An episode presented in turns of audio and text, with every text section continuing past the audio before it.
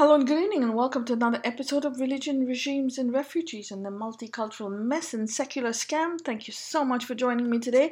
I hope you're enjoying your week. I am back. Yes, I had a short holiday and it was great to get out of Dodge, so to speak. So I hope you refueled your batteries and are ready for another week. I don't know if you guys had a weekend off in India with the Labor Day weekend, but we definitely had it here in North America, and I made the most of it. So let's get straight down to this. We want to differentiate between Brahman and Brahmin. Okay, many people make that mistakes, and we'll go from there. So Brahman connotes a universal principle. It comes from the word braha. Okay, Braha means to swell, to expand, to enlarge. It's a neutral noun, okay? And from there, that word Braha, we get Brahman, which is the universe, universal, Brahman. And we get the word Brahman, B-R-A-H-M-A-N. Brahman, it comes from the word Brahman. The Brahma is the creator, the god, the creator in the Trimurti, in the Hindu Trinity. So we get that word Brahman from Braha. So I'll repeat again. The word actually starts with Braha. B-R-H means to swell, to expand, to grow. From there, we get the word Brahman, okay, which is, Brahman is universal. It's a gender-neutral concept, and it basically means the supreme self, and it's unchanging, emits a very unchanging word. So it's universe, the universe, it's universal. Brahman, and it comes from the word Brahma, which is the creator in the Hindu Trinity. So you got Trimurti, which we in English we call the Trinity, and the word the creator is Brahma in that, and from there we get the word Brahman. Okay. So we'll just go quickly to we'll repeat what we're saying. Braha, which is the word, is the root, which is swell, to grow, to enlarge. From that we get Brahma, which is a gender-neutral word, also is the creator in the Hindu Trinity. And the word Brahman, which denotes a definite power, inherent firmness, fundamental principle, okay, in life. Now, Brahman also connotes the highest universal principle, the ultimate reality in the universe. Now, you have to understand, Brahman is a metaphysical concept, refers to a binding unity beyond the diversity that exists in the universe. We always say unity in diversity, but beyond the diversity is the Brahman. Brahman is the metaphysical. So this cosmos, we are the cosmos. The cosmos is made of physical and metaphysical. The metaphysical is negative, positive, and magnetic. Okay, very important. So that's metaphysical, negative, positive, and magnetic, and that is one. And then you have the physical part, which is the molecules, the dust particles in the universe. So the Brahman is the metaphysical. It's beyond the diversity and all the man-made stuff, and beyond, and the cosmos is made up of metaphysical. So the cosmos is Brahman, and that's very, very important to know. It's infinite, my dear friend, the eternal truth, the consciousness, the bliss, or what Abrahamic religions call the soul. For the soul, where people say, "Oh, my soul!" I mean, it comes from my soul. It means it comes in. That's the Abrahamic word. The Vedic, the Sanskrit word is Brahman, which is metaphysical, beyond It's infinite, the eternal truth, the consciousness, and basically it's the metaphysical cosmos. This cosmos has is not only in our universe, our solar system, but it's also beyond the galaxy. It's one galaxy to the other galaxy to the other galaxy. We know we have multiple galaxies, and all of that is made up of Brahman, the metaphysical. And that metaphysical has photosynthesized over the billions of years, metamorphosized, and that has become mass, and that mass forms the planets. These planets, when come in certain distances between the sun, forms atmosphere. The atmosphere then forms species of life, and those species of life is then called furthermore metamorphosized into the flora and fauna who we are today. So at the end, at the core, we are the Brahman. We are the metaphysical, infinite, pervasive, eternal, and conscious, and it is our consciousness. Brahman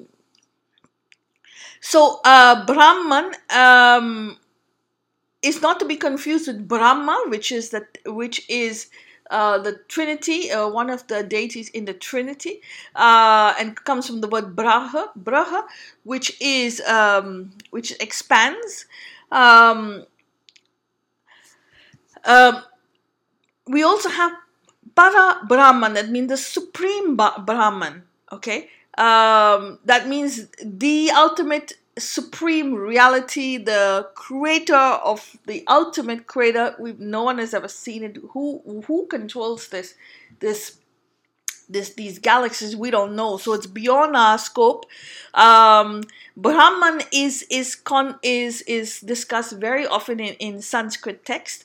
We call it the Atman, okay, which is the self, the soul, the personal soul, the impersonal, or Parabrahman. And it is important to understand this. Brahman is different from Atman in each being. Look, you can go on and on this, but it's just important to understand these basics, okay? Masculine is Brahmana, and it's a masculine, which literally means pertaining to prayer, okay? Now, from that word Braha, you also get Abraham.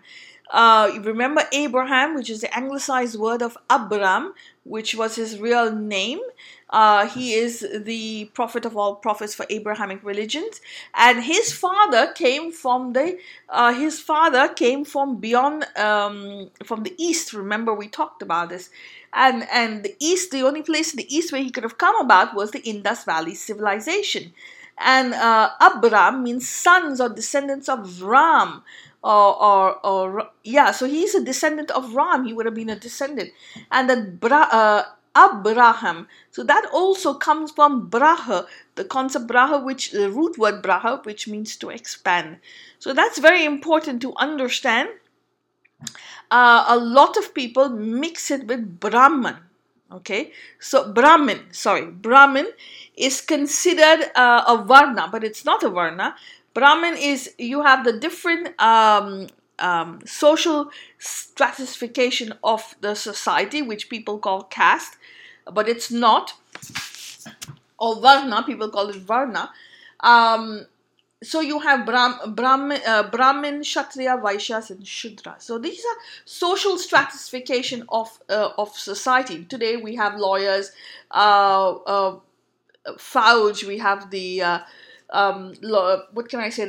The military, the politicians, the teachers, the doctors, the merchants. We have different social stratification of society. Back then, they had stratification of society, and they used the word Brahmin. Now, where did they get the word Brahmin from? Also comes from the word Braha or Brahman. These four concepts: Brahmin, Brahma, and these four concepts, that is Brahmin, Kshatriya, Vaishya, and Shudra, come equal limbs of the body. Okay, so they're equal. They are not caste. They are not varna. And people use this as varna all the time. It is wrong. They are not caste at all, because there's no such thing as caste. It is a Latin word, and the earliest reference to Brahmin as a social class or social segregation of society, or should I say stratification of society, occurs in the Rig Veda, and the hymn is called Purusha Shukta. So that is where we get Brahmin from. Again, there is no caste called Brahmin. Now, all these words are just perceptions. They're words given to you. We are still the same person. We can take any word we want. Any word we want. And it's just perception of your mind. So it's not really, it's not changing anything for you. It's a perception of your mind given to work within that certain box. They want you to live in a box, they want to imprison you, and then they want to keep the key to the box. So that is why they put you in a box, and they say, well, they mix you up with words, give you words, and tell you that you are the word, but you're not the word. Basically, we are just ordinary people, currents and waves. You put a name on a wave, it's not going to change anything. So that's important to note. So Brahmin is not a caste. It is a word that actually means equal limbs of the Creator. It was used by people on the ground, and the people on the ground used it to denote themselves and the social stratification of society. And it's a byproduct of feudalism, okay? Because we know we've been a feudalistic world for the last 5,000 years at least. So it's a byproduct of feudalism. And not only is it a byproduct of feudalism, it never went away. And that is important to understand. So how do we get the word, why did the word Brahmin was used? Why did that come to be? Now, we have talked, because this doesn't find a place in text before the Gupta era, okay? So Brahmin, as they say, is a member of the high caste or Varna in Hinduism. First and foremost, like I said, no caste, no Varna in Hinduism, and there's no Hinduism, because there's not one word Hinduism written anywhere. It's a social stratification of society, and they use a name of a concept, of a perception that's given to you to work within that group. And the Brahmins are a social group of people from where the Hindu priests are born. So basically they're higher upper class people. We have nobility everywhere. We have the ruling class everywhere. That also is ruling class. That's feudalism. And from this we get this upper crust of society. We get the sacred knowledge. We get the teachers. We get the Vedic priests. They don't come from any class at all, although they're not really stopped. But at the same time, they can go on. They majoritively come from the upper class. Now, absolutely. So, why did we start using the word Brahmin, Kshatriya, Vaishyas and Shudras? Because the Brahmin only shows up in historical record around the Gupta era, okay? Which ruled until about 467 CE. And so the early Vedic writings do not provide any historical data, or even such as apparently important ones are who are the priests in religious traditions, okay? It seems like the caste and priestly duties developed over a gradual period of time, and were probably in place some long before the Gupta era, but no mention of it. And of course, the systems back then were more flexible and appropriate stratification of society, as one might expect. And records from classical and medieval periods in Indian history mention men of Brahmin class performing work other than carrying out priestly duties. So from this upper crust of society, which is the nobility, Okay, in Europe you call it the nobility. You had the priest class. They were upper class of people, but they were also they did other work. They didn't have to do any priestly class. They had access to education. They had access to money. They were top of the social ladder. So absolutely, they're going to sit and study the text, and it was taken as a very good thing when someone in your family joins, you know, the priesthood, things like that. So similarly, back then, they didn't only do priestly work. They did a lot more. They were warriors, they were merchants, architects, carpet makers, and even farmers. Okay, so that's what a Brahmin is, Brahmins. And basically that's it. So as late as the reign of the Maratha dynasty in the 1600s to 1800s CE, members of the Brahmin caste served as government administrators and military leaders. Occupations are typically associated with the Kshatriya. Interestingly, also the Muhammad Muslim rulers of the Mughal dynasty also employed Brahmins as advisors, government officials, as did the British. In fact, Jawaharlal Nehru, the first Prime Minister of modern India, was a member of the Brahmin caste. So he is a high-class feudal byproduct of the feudal era, and that is exactly what it was. So they are the high class of people. They from there you get the priest, the local priest. And basically that's it. Now, why did people start using the word Brahmin? And it comes only around the Gupta era. Remember, I told you we are geographically we are touching the Middle East. That is our closest place we could go to. We have to cross a small ocean, but the Middle East is the easiest for us. The Middle East is sitting on a very difficult geological zone. We remember we are sitting on a fault line. The Levant is sitting to a fault line, and this fault line means friction below the Earth's surface. The tectonic plates shift, and there's friction. Because of that, there are earthquakes on the top, there are volcanic acid, and people get sick all the time in this area. So what exactly happened? They would go to another place. Like today, you have refugees. These people in those days also were refugees, and they moved to places, which is the easiest place to move would be the Indian subcontinent. Why? Because it was not geologically difficult to live in this zone, point number one, besides the Himalayas. Was plenty of water. There was agriculture. The more they had water, the more the agriculture, and so on and so forth. And so you can buy and sell goods. And there's a lot of work from there. You can use that money to do a lot of other work. Now remember, because of this geological zone and the pandemics that it brought about, people, you know, transferring their bad ideas and transferring their illnesses to third parties, which happens in COVID all the time. So that is the problem, and they would migrate as refugees to India, to the Indian subcontinent, and all of us are descendants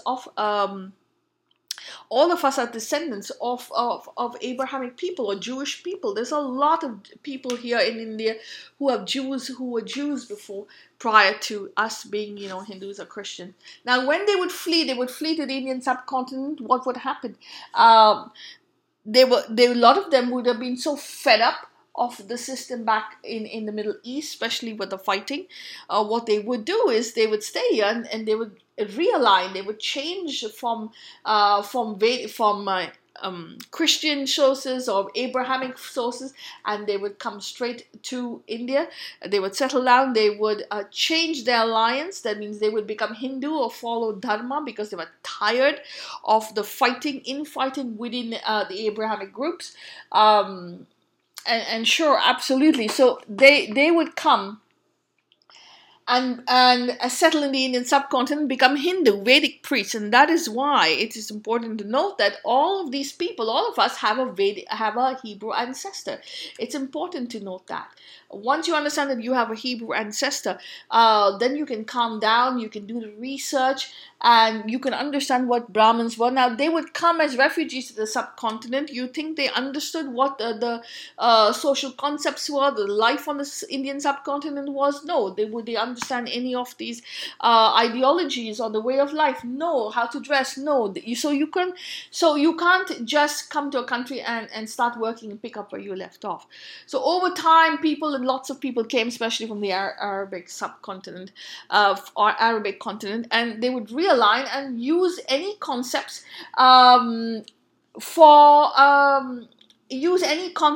there, even if they didn't understand, to do business, or to relegate people to it, or they themselves would become priests. They would give up the Abrahamic religion, become priests, and they would become priests on the Vedic side. And a lot of priests today, Hindu Vedic priests, have Abrahamic roots, and that's important very, very important to understand. Yes, absolutely. Now, they would have needed a narrative. They would have changed it using any narrative, any vocabulary, as long as it made sense. So over time, they started using this concept of Brahmins, I'm upper class, I'm feudal, and stay away from me, and things like that. So that's exactly what it was. They would have been millions of refugees coming from the Middle East, as we still do today. But today we have wars. Back then, we didn't have such wars. Like, I'm sure they didn't have such wars as they have now. So once the influx of people came from the Arabian world into India, or then Bharat, they would use any vocabulary, any clothes, and from there onwards, it developed into a system, a caste system, and the British think that it belongs to us. I'm sorry, but it's not going to work. And so you got Brahmins, Shudras, Vaishyas, but let me tell you, even during the Brahmins' time, until the Hindu priests were ruling, or should I say rulers, the Shudras, there were bulk of Shudras in the Gurukuls all over. The bulk of Shudras were actually going to school, compared to, the percentage was much higher compared to the upper class, to the Kshatriyas. And that is important to know. They were not relegated as they do today. Today's poor are economically poor, and even for thousands of years are poor, economically poor. They're not ideologically poor. So that's the difference between a Brahman and a Brahmin. A Brahmin is a social concept where the words were taken out and used as a narrative for a new group of people trying to align with the Vedic culture on the ground. Now, from this group of high social people, you would get a lot of the priest, you would get a lot of walks of life,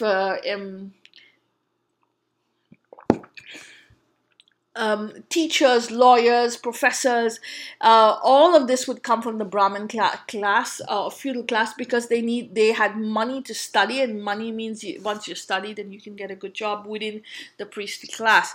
Now, our ancient teachers, gurus as we call them, comes from the word gu and ru. Gu means darkness, ignorance, and the ru means one who dispels them. So someone who dispels ignorance, that was a guru. And if he dispels ignorance, then we'll have peace. Okay, so it's important to know that the word guru and the word Brahmin and Brahma, and you have to understand that... this goes back very far. So Brahmins, the ancient gurus, the ancient sadhus, they were the professors of society. They knew maths. They were the doctors. They were the caregivers of society. It's not like today that they just give you some tablets, prescription, and go from there. But in those days, these people were the lawyers, the doctors, the mathematicians, the architects, the engineers, and that class came from here. So that, my dear friend, is guru. Now we'll just quickly go to Judaism.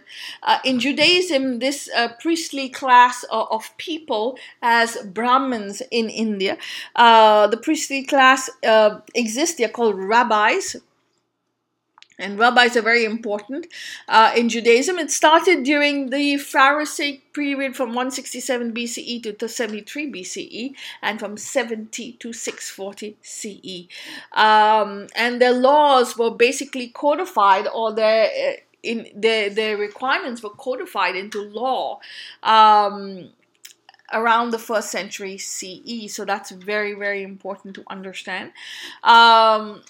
The word rabbi comes from the word master, and is also used as a title for a rabbi, our masters, harav, the master, and all of that would happen. So they, over time, developed to codify these laws and these dictates from God. And because they were codified, you got the rabbinical class of people, the priestly class. They are married, but then their women are not allowed to go out of the houses with their hair uncovered and things like that, and it's really horrible.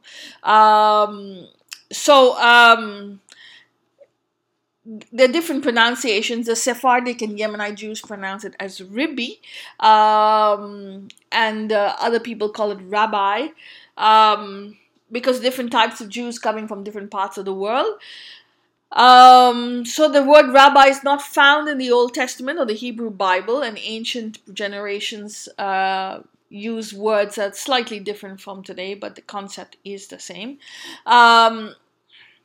From that, the Israeli kingdom split up and became two kingdoms, the southern kingdom of Yehud and the northern kingdom. And from that, they grew and grew and grew. They got power in their hands, and because they got power, power goes to the head, and Humpty Dumpty came traveling down. So yes, the rabbis also very corrosive people. You have a department of rabbinical judgment, I think, in the United...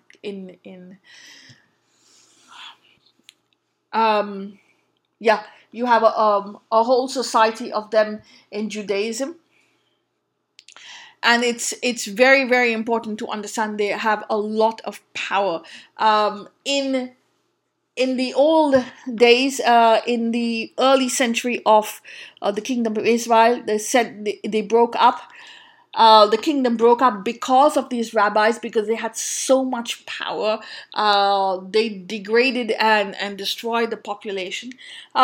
So they split into two kingdoms, the southern kingdom of Yehud, the northern kingdom of small Israel. And the southern kingdom went off to form Christianity. And in Christianity, the priests are known as local priests. You have bishops, you have archbishops, you have cardinals, and then you have the Pope. So these are the social stratification of society for ideological groups in Christianity, and these people are, like I said, the givers of knowledge. The only thing, in one day, once upon a time, these people, these giver of knowledge was people who knew math, science, astronomy, trigonometry, all of the above, and they became the givers of knowledge. Basically, that's it.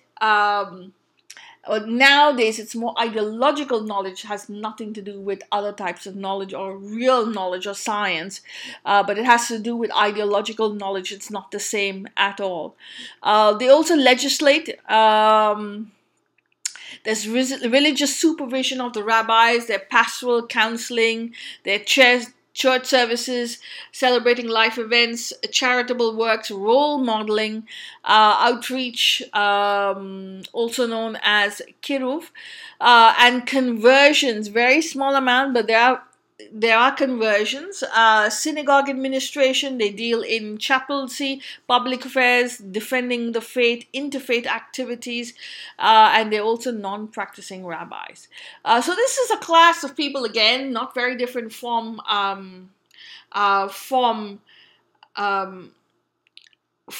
any other group. And in Christianity, like I said, you have the priest, the bottom rung of the ladder. You have the archbishops, parish priests. From local priests, you have parish priests, and you have the archbishop. You have the bishops, archbishops, cardinals, and who sit in Rome, and then you have the Pope.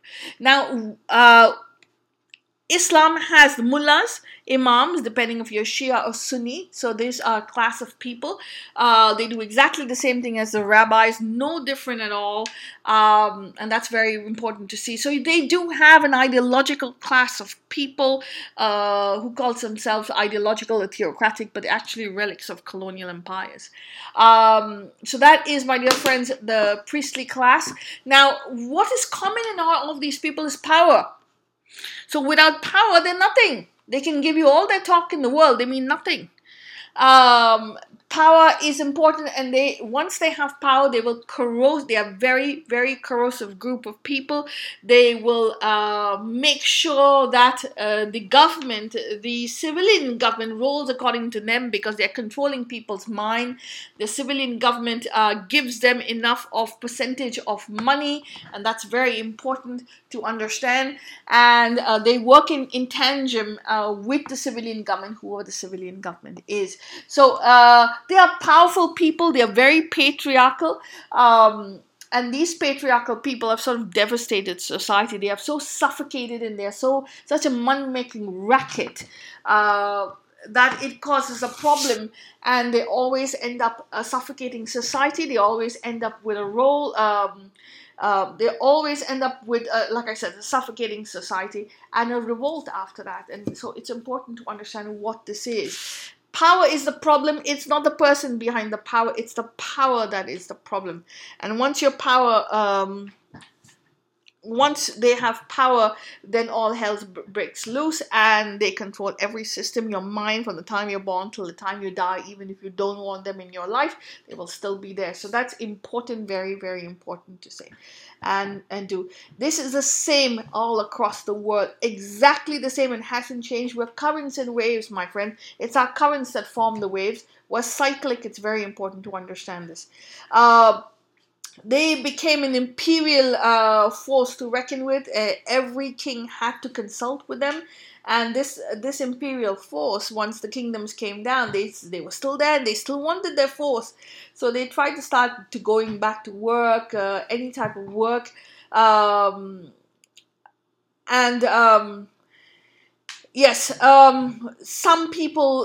rabbis work today. Some rabbis don't. Priests. Well, they belong to a church, they belong to a seminary, so they have to work. They are within the seminary, and the seminary looks after them. But Brahmins on the ground, the old priestly class, they're about 5-6% of the entire country. They're not much at all. So why do people get scared of them? Because we've used them to indoctrinate people, their stories, and to be far away from them, and basically to reduce this country and her Vedic civilization to zero. That's what they want. They want to reduce it, so they will keep pointing at, basically Brahmin patriarchy, there's no such thing as Brahmin patriarchy. Patriarchy is patriarchy, when the man decides everything, that's patriarchy. There's no such thing as Brahmin patriarchy. Very, very important for you to understand this. And people make such a big thing about it. Today, the Brahmins, they don't always do priestly work, ideological work. They do a lot of other things, and they're very poor because they're, in modern society, we don't have Brahmins like the old days.